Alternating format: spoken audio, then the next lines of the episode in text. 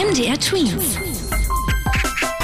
Dein 90 Sekunden Corona-Update. Und da wird heute zum ersten Mal über Lockerungen geredet. Aus unseren Nachbarländern Österreich, Tschechien und Dänemark heißt es nämlich, nach Ostern sollen zum Beispiel, je nach Land, kleine Geschäfte oder Grundschulen wieder öffnen dürfen.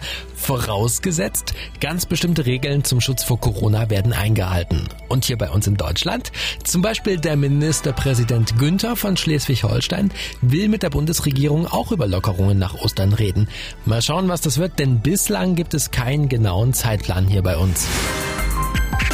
Dem britischen Regierungschef Boris Johnson geht es wohl schlechter. Seit gestern Abend liegt er im Krankenhaus auf der Intensivstation.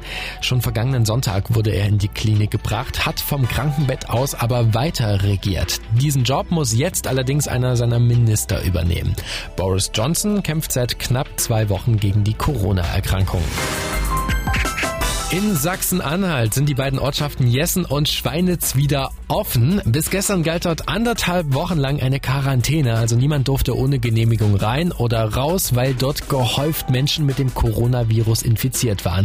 Die Straßensperren wurden jetzt aber wieder abgebaut. Offenbar haben die Maßnahmen gewirkt und Covid-19 hat sich nicht weiter ausgebreitet. Trotzdem heißt es auch in Jessen und Schweinitz, wer zu Hause bleiben kann, sollte es auch weiterhin tun. MDR Twins. Dein 90 Sekunden Corona-Update.